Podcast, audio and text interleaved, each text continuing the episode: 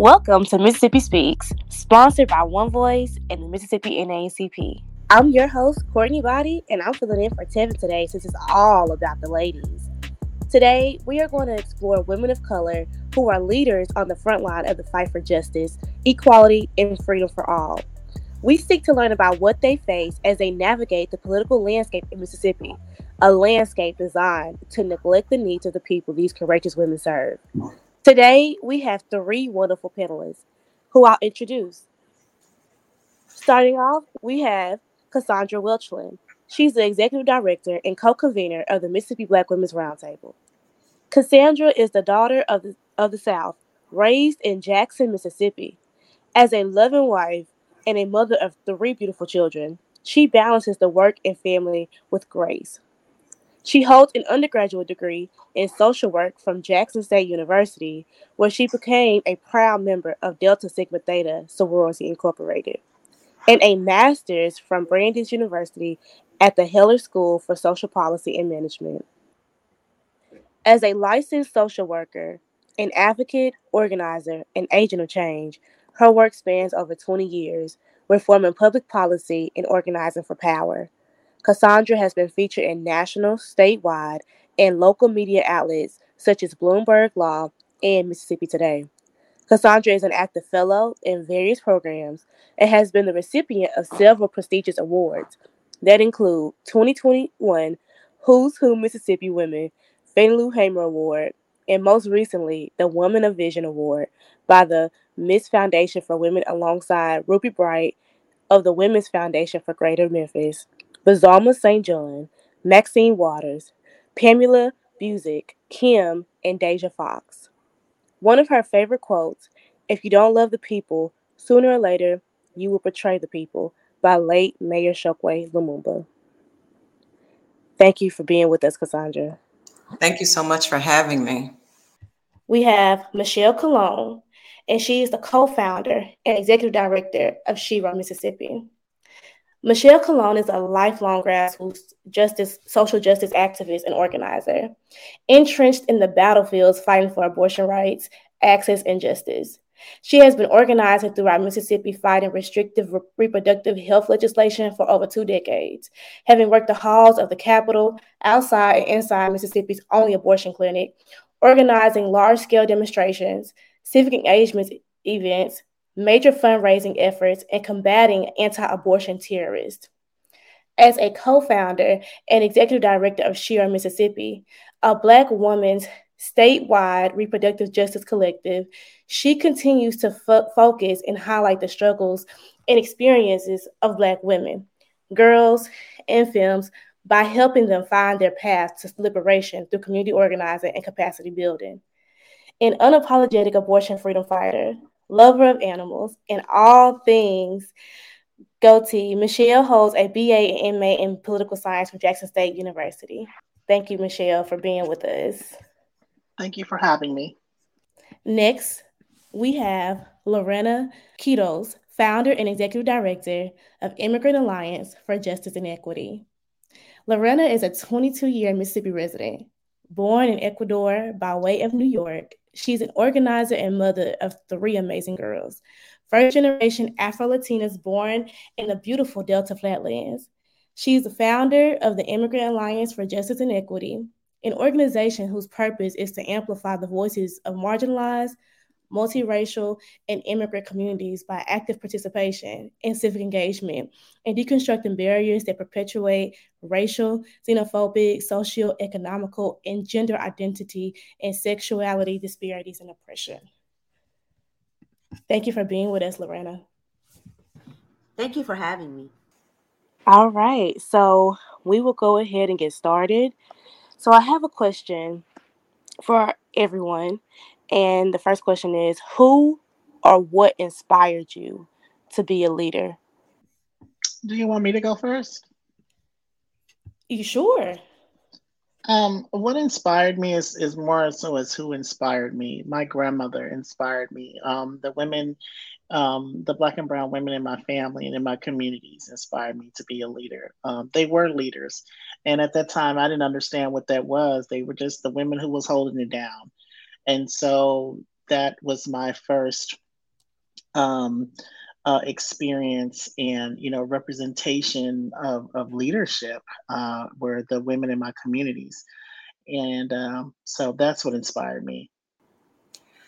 That's such a um, um, a great question amazing question and it really does speak to uh, my story right? And who is made up of my incredible mom and my grandmother and um, they really inspired me to be who I am. Um, particularly my mom, whose life work taught me what justice was, and my granny taught me um, what service was.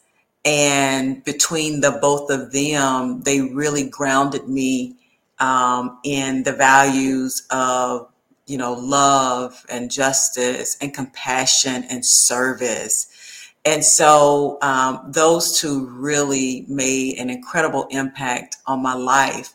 But you know, as we um, we also live in a circle of a village, right? And we, as a Black community, we often say it takes a village to raise a child, you know, to raise children.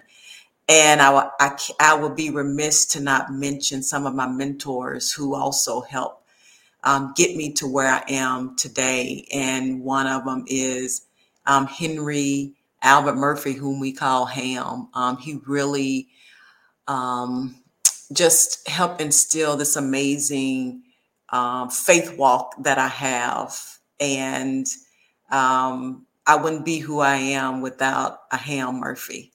And I hope I'm making him proud. He went on to be with the Lord in 2019. And I hope I'm making him proud um, because, um, as we often say, we want to make ham sandwiches um, to let our light shine. And so those people have been really amazing in my life. And Hollis Watkins, uh, who really taught me what it was to be an organizer and um, really gave me the opportunity to step out when I was afraid and to um, yeah, to be in community with people on issues that I didn't really know. But he kept saying, You do know this, and just gave me those incredible opportunities. So, those folks have really helped shape me to be who I am and to be the leader that I am today.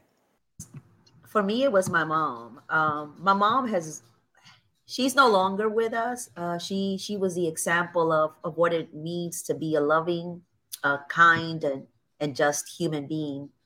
Um, my mom was always at the center of all activities in all the households. Also, our, our home growing up was was a hub where folks would gather. We were we were the place where you know parties would happen. We were we were the place where you know folks in the neighborhood would come over. There was always food, always. I don't know how she managed that. So my mom was was the the prime example for the way that I that I lead and also that inspired me to to take leadership in in the things that I do. Thank you. Yeah, it seems like you were truly inspired by um, other women that were in your family, like mother and your grandmothers. Um, you know, it's, it's really important to have those relationships with um, our parents or other women that's, that's in our family. They leave such a big imprint on us and i'm just happy to hear that they did play a role and why you guys decided to um, become the leaders that you are today. So we'll go ahead and, and start with some um, more specific questions uh, lorena what are the major concerns for immigrants in mississippi and how can others help um, well, first of all, you know this this organization, uh, the Immigrant Alliance for Justice and Equity, it it has um, it's been a dream of many of many Latino of many immigrants for quite a while. We've been officially in existence for about a year, but the work has been going on for decades. Um, and and I'm going to tie that to you know the concerns because it's been very difficult for immigrants to take leadership, including in having and leading an organization that's that's led by all immigrants or children of immigrants, and also have a board that's BIPOC, right? And and that's that's the the the, the biggest challenge. Um, just being able to create this organization, although there have been so-called immigrants' rights organization in the state, none of them were led by people that looked like us, that understood our experiences, that spoke our languages. And all of that goes into play into the way the way that we lead uh, the way that we that we work and how we work for our people.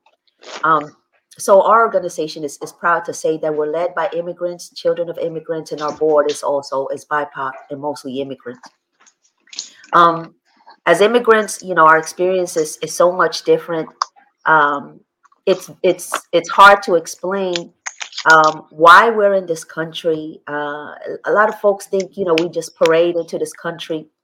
And this country is to people outside in Central and South America and other places where families can carry out their dreams, believe it or not. Right now, as we live here, we know we know the reality, but we see our circumstances. I mean, we have to leave families, we have to leave sometimes our children, there's times where we don't see our, our parents for for years um, just so that we can have an opportunity uh, for what we deem to be a better life in this country and so having to relearn an entire system you know it's very easy for folks to say hey why, why don't you speak spanish why don't you i mean why don't you speak english but imagine coming into a country and having to learn the ex- entire legal system health systems. If you have babies, navigate the education system, um, housing. Um, there's so so many barriers, and learning language, learning English, sometimes falls to number three or number four on the list of importance. Uh, so language barriers, particularly in Mississippi, where there's very little knowledge of cultural competency and language access. Uh, federally, uh, organizations that receive federal funding, they should provide interpreter or translating service. And we see that that's not the case. And so language barriers are a huge, huge um, uh, concern in our community.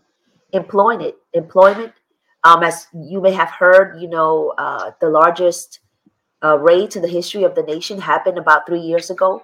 Undocumented immigrants, uh, they were working at uh, chicken plants in central Mississippi and they were detained.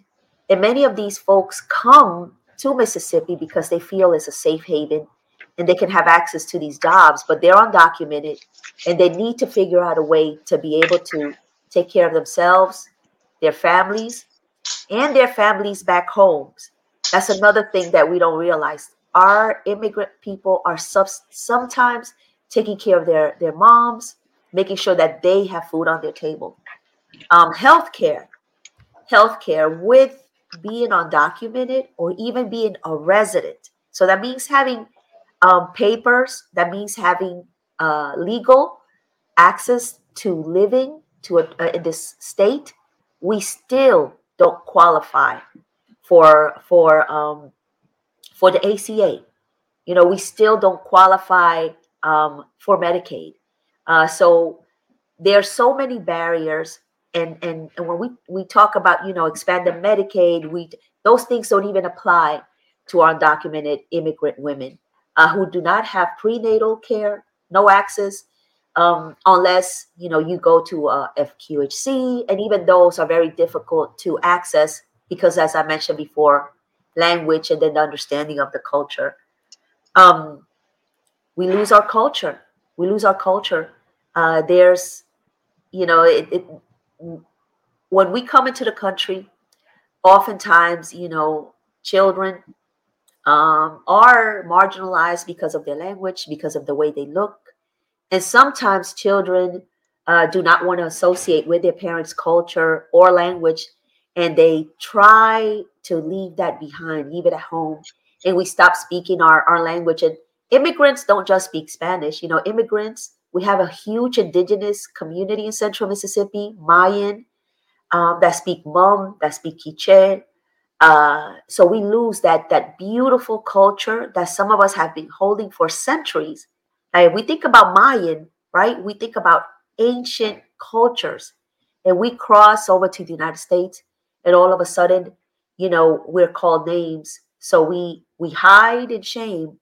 Um, I can go on for for uh, you know for hours, but I'm going to just mention one one last thing, and that's access to banking, because that leads to so many other complications. Um, it's very difficult for immigrants, for undocumented immigrants, or folks that even have just like a, a, a permit to be able to open up bank accounts. The process, even though for us, um, you know, it may take us to take an hour off work, is absolutely tedious uh, for folks that work 12 hours, taking time off, filling out the paperwork, which are most likely not in our language. Um, but then also the fear that the government is going to be able to trace us, the fear that you know something is going to go wrong with the banking system, because in Central and South America that happens often, and so that leads us to carrying cash in our pockets. Sometimes also makes us victims of crime, and uh, you know we're often broken into our housings are often um, become targets and uh, and we even lose our life um, so that's just just a little bit of an example of what the immigrant community is going through in mississippi at the moment uh, but we i think that being you know being an immigrant the fact that you you cross borders you you swim through oceans you cross deserts makes us that res- that much more resilient and why we choose to to live in Mississippi in spite of these challenges. Yeah, so uh, thank you, Lorena. You spoke about barriers for the Spanish speaking communities and women specifically. Uh, can you highlight some of the work that you all have been doing within your organization to combat those problems? Yeah, um, we, we are a, a, very young organization, as I mentioned, but it's uh, it, it's it's it's our lives right um, when when we put together i'm going to say put together this organization because that's that's what i can think of it's there's three of us that are in leadership um, but there's there's a lot of us that you know had a huge huge impact in, into making this what it is we kind of just started doing things and responding to to emergencies and we created like a very very large base um, of of families of members and created committees that started working on some of these issues. Um, that can be a challenge, right? Because we have about 10 things uh, brewing, but uh, but we're trying to address it.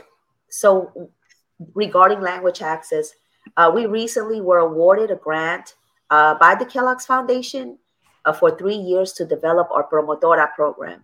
And promotoras are um, in the public health eye, they're called the uh, community health workers. But in the social justice movement, they're the ones who promote the activity that's going on.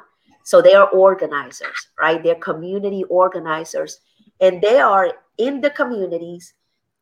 They are uh, those women that I would say, like my mom, right? That are in your community that know what's going on, that know who's sick, that know who who just moved in, that know who's having a problem, that know who may need a little help this month, who may need, you know, um, a new a new coat because their their dad lost, you know, their job.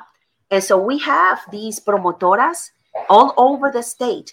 Right now we have 25, but we have space for five more in Laurel and Canton, in the Delta, uh, in the northern part of Mississippi. We just got two more promotoras on the coast that look out for their community.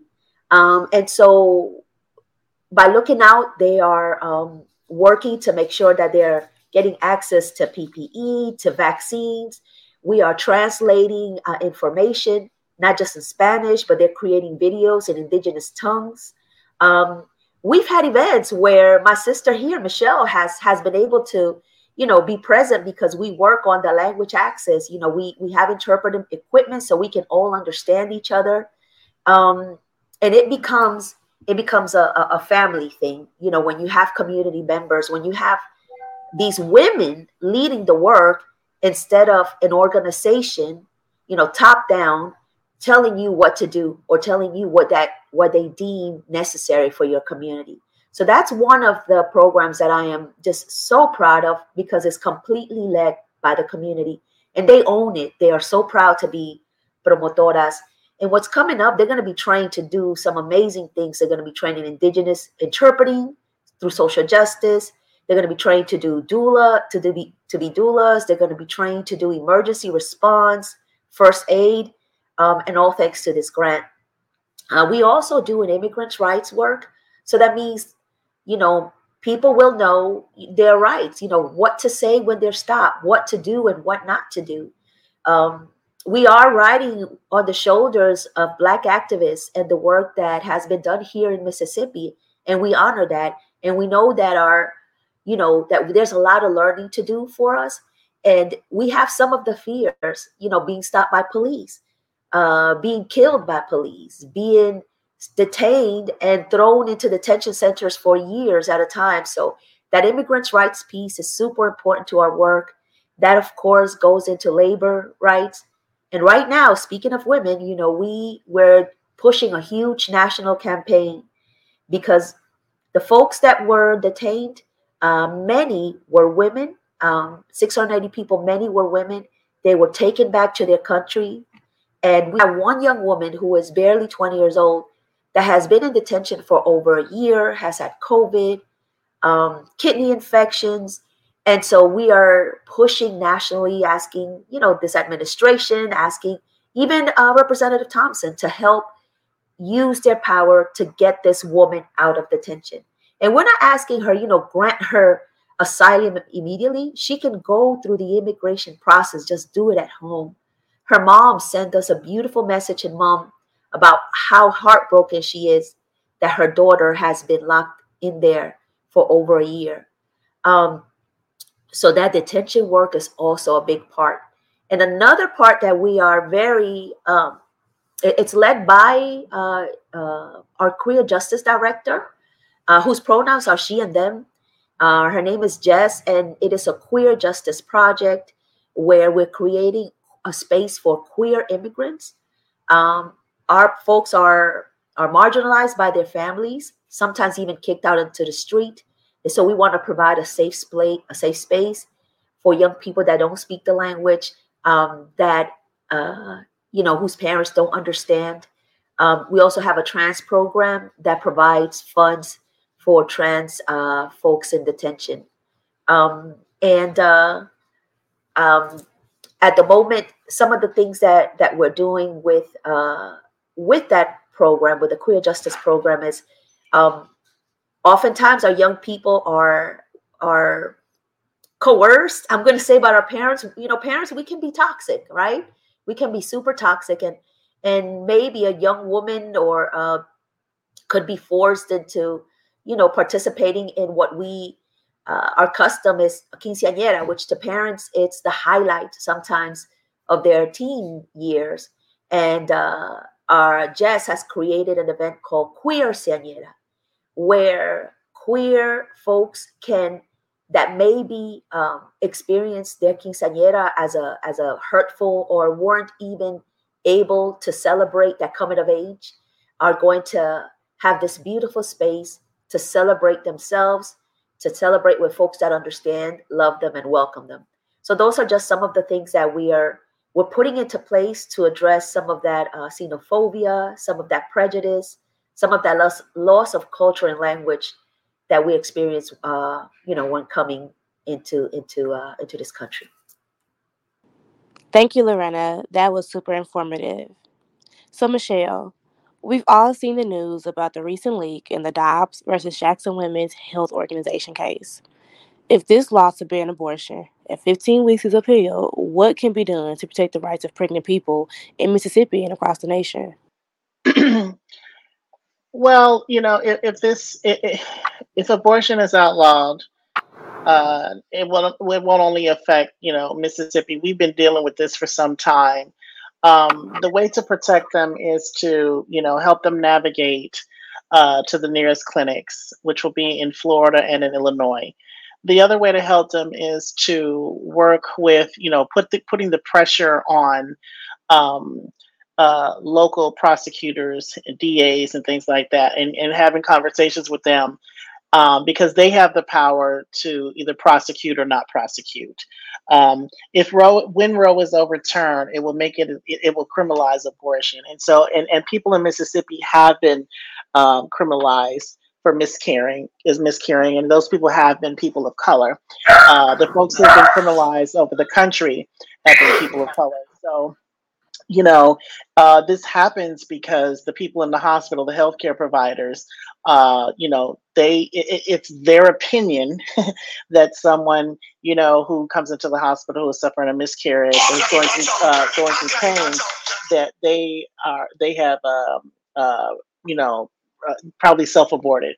They end up calling the police. The police come, they arrest the individual, and then the individual goes to jail. And so it is the prosecutor, the local prosecutor's decision whether or not to prosecute. And so we need to put pressure on our local prosecutors not to prosecute people who are having miscarriages. Um, so that that is the the the, the legal uh, component as far as um, protecting and safeguarding, but also making sure that people know that they can still obtain a safe abortion when Roe becomes illegal, and that's um, you know in in training and having conversations about self managed abortion, and also uh, helping them navigate with the financial assistance, uh, transportation assistance, and getting to um, the nearest clinics, which are going to be you know a minimum of four hours away.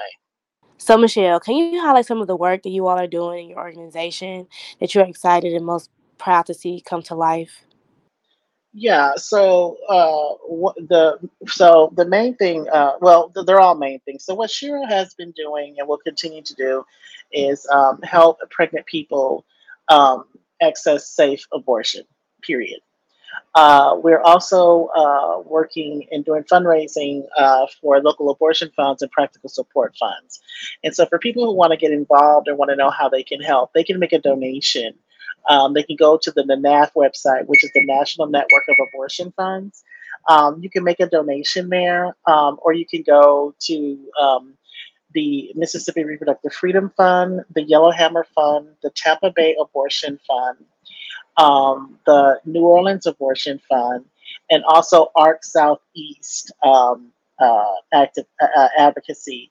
Uh, those are all funds that are helping uh, people in Mississippi, uh, either with their procedures here in Mississippi currently, and also helping them get to clinics outside of the state. And the other thing that Shero is doing is that we're having trainings and meetings, and we're collaborating with other organizations. Um, as Lorena said earlier, uh, Shero and Yahe have collaborated in the past over the couple of years uh, in, in honoring language justice um, with immigrant and uh, the Latinx community uh, and training them on uh, reproductive justice and uh, abortion rights and also self-managed abortion. Um, uh, which is SMA. You you hear that that that acronym an awful lot. Um, and just you know building relationships and establishing relationships with other activists and organizers in the neighboring states uh, uh, specifically you know uh, florida and illinois because those are the states that are basically going to be our, our safe haven states. Um, come july 1st florida's laws while abortion will still be accessible and available and legal in florida but uh, come july 1st their laws are going to uh, replicate the current laws in Mississippi. They will have a 24 hour waiting period and they will only be able to do procedures up to 15 weeks. Um, so, what this means is that Florida will be bombarded, just as Mississippi is currently and has been for some time, with out of state patients. And uh, their clinics will probably be um, uh, scheduled so far out that people in Mississippi won't be able to get appointments. So, our next um, our next uh, safe haven is going to be in Illinois. Um, uh, Granite City, Illinois. There's an independent clinic there, and there is a new clinic which I'm so happy and proud to um, announce. Uh, there will be a new clinic built in Carbondale, Illinois. So this is a good thing because it's you know three hours away from Memphis for folks in Tennessee to be able to go, and it gives uh, folks in Mississippi another option. Um, uh, to uh, in seeking abortion care in Illinois. Now, it is a seven-hour drive, minimum seven-hour drive from the closest clinic from from Jackson. uh, to Illinois. But Illinois does not have a 24 hour waiting period, and they go up to like 24 25 weeks um, in doing the procedure. So the financial assistance and you know helping people with transportation whether you know you're donating money to the practical support funds or maybe even you know volunteering to help transport a patient to illinois or to florida is going to be you know the biggest challenges. So that is the reason why Shero is working diligently in fundraising uh, for these uh, abortion funds. And hopefully by if not by the end of this month, definitely by the end of June, Shero will have uh, our own uh, abortion and practical support fund up and running to assist patients uh, seeking abortion care. The other thing that we're gearing up for is that Shero is gearing up for our D Day action. Uh, we're having a rally on Friday, June the 17th at Smith Park.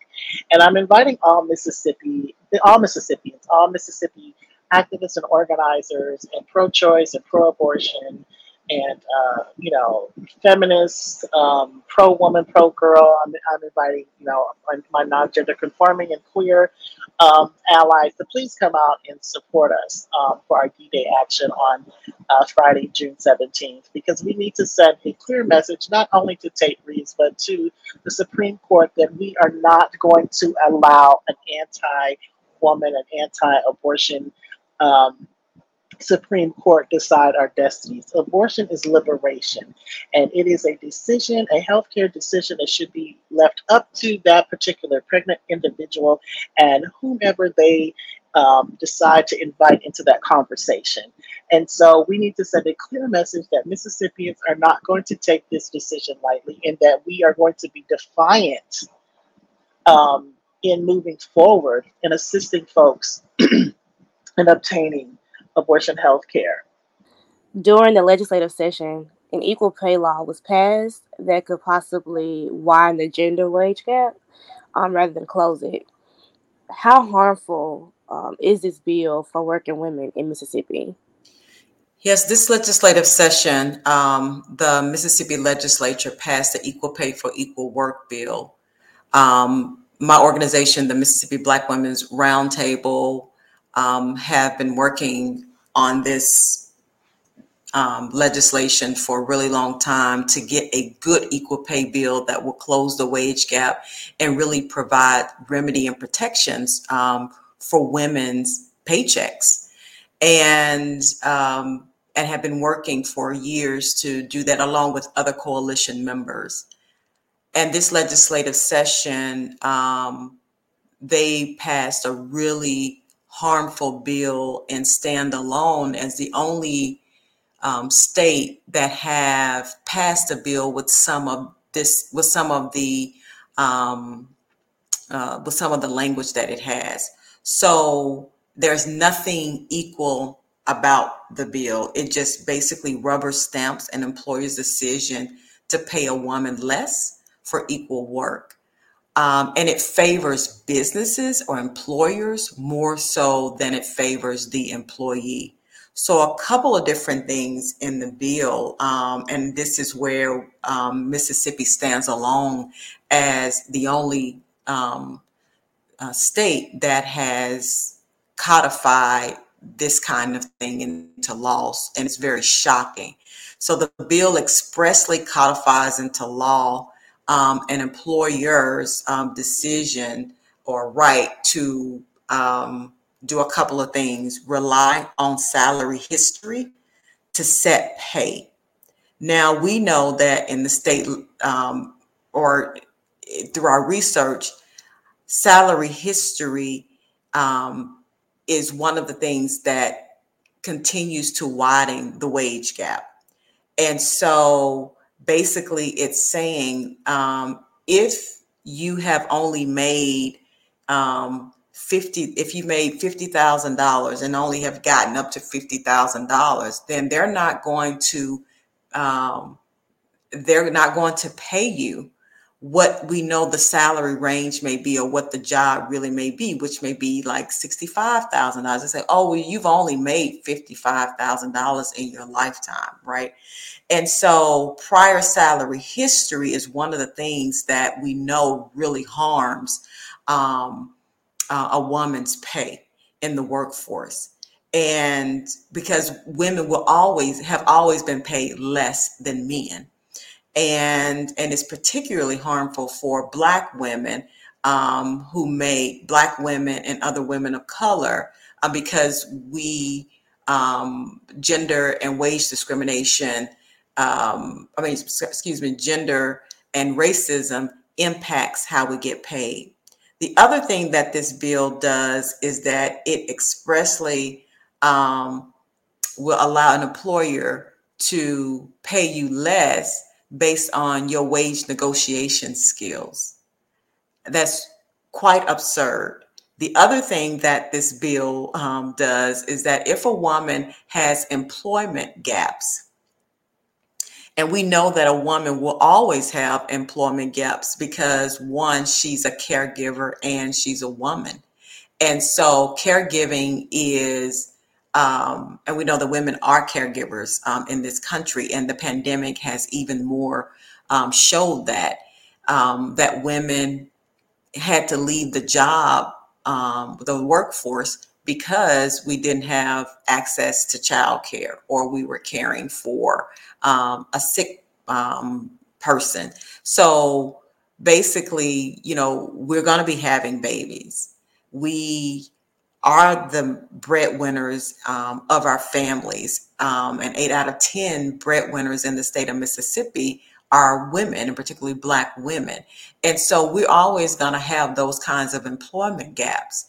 And um, and if we get sick because of whatever it may be, and uh, we don't have pay leave, we don't have sick leave, we're gonna just be we're gonna take off time from work. And so what this bill does, it says that um, if you have employment gaps, then an employer can pay you less than your male counterpart. Part that's really discriminatory and absurd.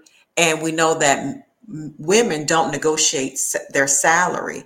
Um, like men do. One, it hasn't been our practice to do so because of the culture and the stereotypes of, again, a woman's role. Um, but then, um, secondly, the stereotypes, if we are seen to assert ourselves, um, we're out of our place. And so, what this legislation does is do all of these things. And we know that um, it will pay a woman less and um, and will again allow the employer it favors the employer more the last thing that this bill does there's a lot that it does do um, and doesn't do but one of the things that this bill does is that a woman will have to waive her federal rights if she decides to file a claim in the state and the federal law doesn't even require that. You can file at the federal law and also file at the state at the state level. But this bill says that a woman will have to waive her federal rights if she chooses to um, file under state law. And so we believe there is a constitutional conflict here and um, and it goes against a, um, a person's constitutional rights. And so um, the bill does not um, include race. And again, in the state of Mississippi, Black women are making 56 cents on the dollar. It does not include all employees. Um, only those that are full-time workers. Well, we know in a state like Mississippi, um, women are working part-time as well. So these are some of the things that's really concerning us. And again, Mississippi stands alone in making and codifying these kinds of things into law. And so where we are right now is um, educating, um, getting ready to educate our communities about this particular law and that it'll be better to file under the federal law than the state law. We know that Mississippi needs a bill um, a good equal pay bill, but this is not. And it really does speak to how legislators, uh, legislators uh, feel about uh, women. And and not even feel because this isn't even about this but it's, it's about the value.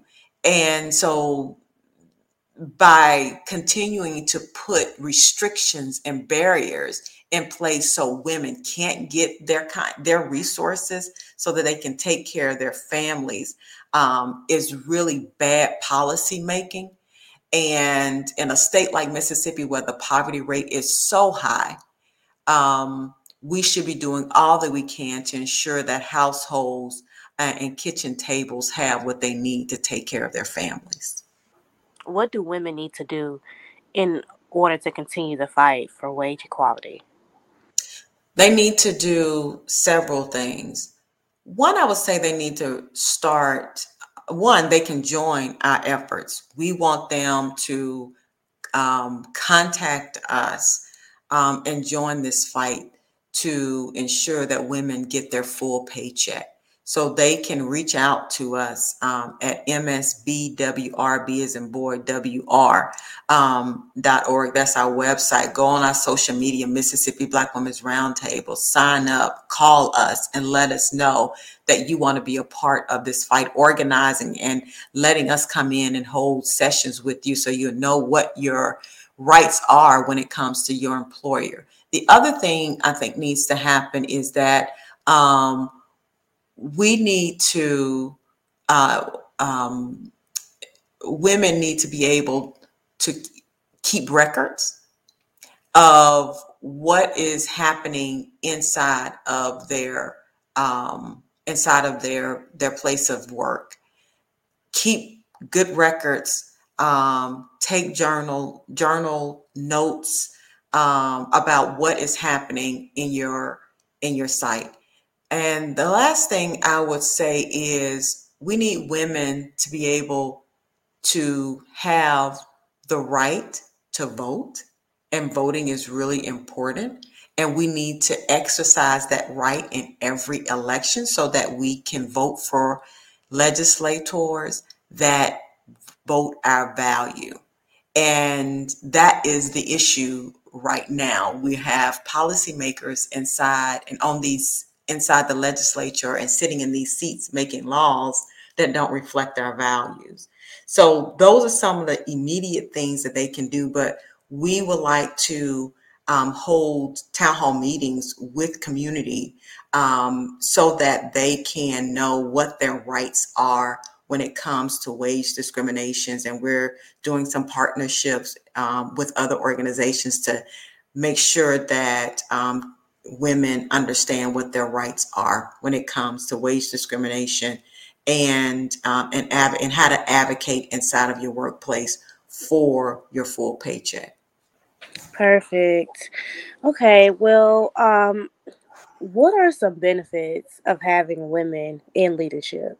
Well, the benefits are, you know, look, the benefits are immeasurable. I mean, you know, Dr. Johnnetta B. Cole, I've heard her say many times. Uh, I think she's quoting a, um, an, uh, Eastern proverb about uh, when you educate a, a boy child, you, you you know you educate you only educate the community, but when you educate and invest in a girl child, you educate the world.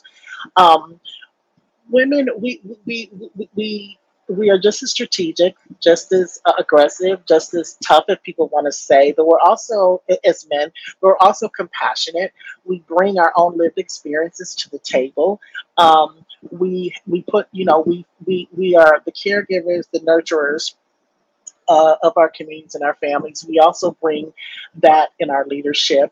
Um, there are just certain things that you know, women, you know, again in our leadership, uh, we bring different things to the table.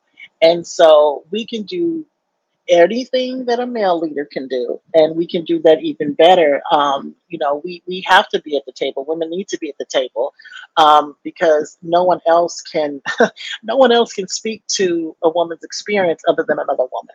And you know what I'm saying? So, you know, uh, and that's what really kills me about all of these uh, these anti-abortion laws is that there aren't any women who are who are basically at these tables, or there's like one or two, and the majority of the people making these decisions about women's bodies, women's health care, women's futures are old white men. And so um, it is very important to have uh, women at the table and, and women in leadership positions. The benefits um, you know the benefits even fall into the next generation. I mean how can we you know uh, breed a new generation of, of, women leaders if they don't if, if young girls and people who identify as, as as female and femmes if they don't have you know a great representation or they don't have models to look up to uh, so I mean, you know, I look at the at the women who you know I look up to, and the women leaders who came before me, and I probably wouldn't be where I am today if it weren't for you know the leaders in my community, leaders in my family, and you know, you know, leaders in in, in every parts of the world, um, and, and and also you know female leaders who look like me, female leaders of color. So um, it's very very important to have women at the table and all women you know different women at the table in leadership positions. Yeah um goodness i mean look at what what men have done. Look at what this patriarchal um you know system has has brought upon us. Um if we think back at some of our you know indigenous folks you know black and, and, and indigenous folks uh, in africa and in other parts of the world uh, that are led by women we don't have this kind of this destruction and oppression right? Capitalism is um, inherently um, patriarchal.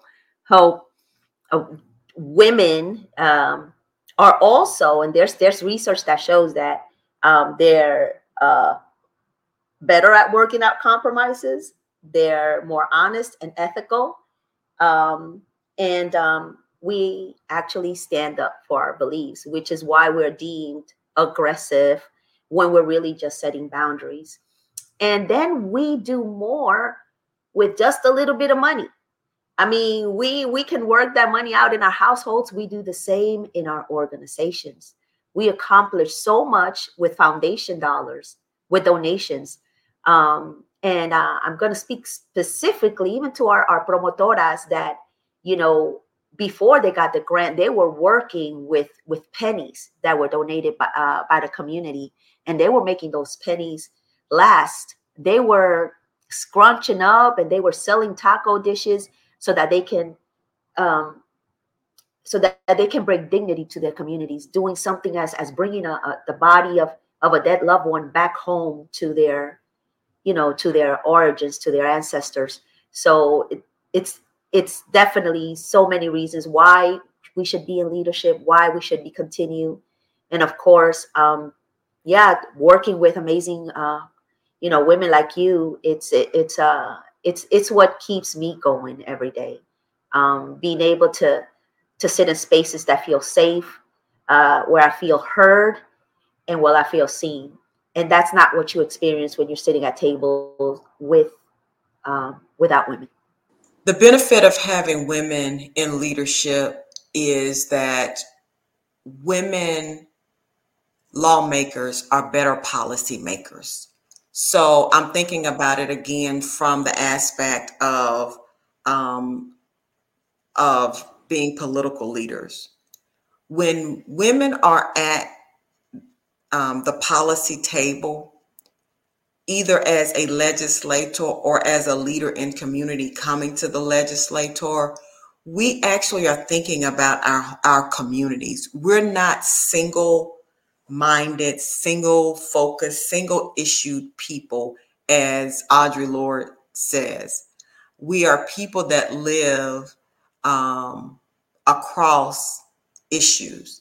And so when we come into a space, we're th- in particular the legislature, and that could be the school boards, what the city council as mayors, we're thinking about the whole. We're thinking about our families. We're thinking about the community. We're thinking about um, how can this work for everyone.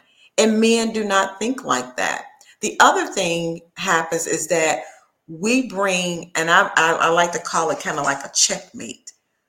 We are, when we get into these leadership positions, we speak truth to power and we can call, um, call the hand, call the play, and really speak truth about what is really happening in our communities. Uh, because we bring our full experience to the table and so we're able to advocate, you know, for um, the things that we know happen because it's happened to us as women, and because we know that women, particularly Black women, have long been discriminated against. And so we know those experiences, and we can actually lead from those kinds of experience. And those experiences have built our leadership. Um, just like I said, um, I come from a family where my mother my mother's work life taught me what justice was. I saw her struggle. I saw how she was not being um, taken care of and her wages was low and she didn't have the child care that she need in order to take care of me nor the resources so that we can move off public assistance well i was a witness to that and so i know what that struggle is and so i can now bring that kind of experience to the policy making table so women, um, that's what we do. And particularly Black women, um, we bring those multi layered experiences and issues to the table. And then we bring our whole community there and we make um, good decisions. We are leaders just already. That's just who we are. We're just leaders and we're just bad like that, you know? And so um, that's why you need Black women leaders at every table in every space because we have been leading. Uh, we've always been at the forefront of every political, social, economic, environmental fight and movement in this country. And so we know what it takes to lead. We have witnessed it, it's in our DNA, and we know what to do. Absolutely. I like when you said um, you said we're just bad like that. Oh, we're just bad like that. Yeah. you're right. We're just bad like that. I like yeah, and you know, and and um, uh, um, one of our leaders, uh, Melanie Campbell, and a mentor. One of the things she says all the time is that Black women, we're the secret sauce. And I agree. We are the secret sauce. I'm gonna start using some of that. That's that's true though. So I know you spoke about equal pay, um, but you know I want you to highlight um, some of the work that your organization have been doing that you're excited to see um, come to life. Um, equal pay could be a part of that conversation. It could be a part of that, um, but just want like a, a general um, outlook of sure. some of the things that you guys are working on. Yeah, we have some exciting work that we're moving. You know, one of the one of the outcomes of the mission um, of the organization or the vision rather of the organization is to really build a leadership infrastructure in the state for long-term movement building so that we can shift power at the voting booth and at the policy table. And so we have several um, programs and projects that we're working on of course, our Mississippi Women's Economic Security Initiative, which is where all of our policy work flows out of. And so it's not just, you know, around wages, but it's uh, women's access to health care, it's paid leave, it's sick leave. Um, it's also, of course, you know, definitely, you know, raising wages. Um, and so um, we have an amazing project called Mississippi Voices. And two weeks ago, we um, had a virtual tea with first ladies across the state of Mississippi um, because we understand that they ha- they are influencers in their communities, and we had a virtual tea with them and also community um, leaders uh, who were women to really talk about um, and and give them the tools and bring them in a little closer so that we can elevate the stories and control the stories and the narratives about what is happening with women's access to care. And that's mental health that's reproductive health um, that's our physical health. And so we're just so excited about this project and um, would love to have you know women who are interested in being a part of that um, they can text uh, MS Voices to 833 621 1953 and we want to hear you know what are women's struggles? Uh, and so we're really excited about about that. Um, and we're paying women to help to help tell their stories because what we understand is that Mississippi needs to extend and um, uh, postpartum care for pregnant moms, and then also the state of Mississippi needs to um, um, expand Medicare, Medicaid. And so we want the stories to be told about how this is impacting Black women. The other thing we're excited about is our civic engagement work. Uh, we have two projects called Power of the Sister Vote. This is us engaging Black women in community to help um, um, turn out infrequent Black women voters all across the state of Mississippi. And so we're in communities knocking on doors um, and letting Black women know that you, your vote matters. And so we are doing some incredible work around that. But then we have a youth component to that um, and which is Black Youth Vote. Again, engaging Black Black girls, Black boys to be a part of um, be, be grooming them to be the new foot soldiers. And so that's exciting work. Um, the other thing that uh, we are doing, and it's just so awesome and incredible, is, you know, again, our leadership work. Uh, we will be um, launching our Black Women um, policy um, institute and so and and really focusing on you know women who are already leaders in their community and they may want to run for office or they may want to um, you know whether that's at the local level the state level but also just getting the the tools that they need to just be the bad women that they already are. So we're excited about that work that's being moved forward. Um, and there's just so many incredible um, incredible um, work that's happening because, again, all of this is linked to us shifting the power at the voting booth, meaning making sure that and, and shifting power in a way that we show up and vote for leaders that, again, look like us and have our values. Um, and then also when that happens, we're shifting the power at the policy table because, again, the policy table should look like um, and reflect people's kitchen tables. So we're really excited about um, that work going forward. So this concludes our podcast, and we're so honored that you all participated with us today and provided much insight about the fight for justice, equality, and freedom for all in Mississippi. So thank you once again. Thank, Thank you all so much. It's been a pleasure. Thank you so it's much. It's been an honor. Thank you for having me on, as always. Stay tuned on our social media pages for the next episode of Mississippi Speaks.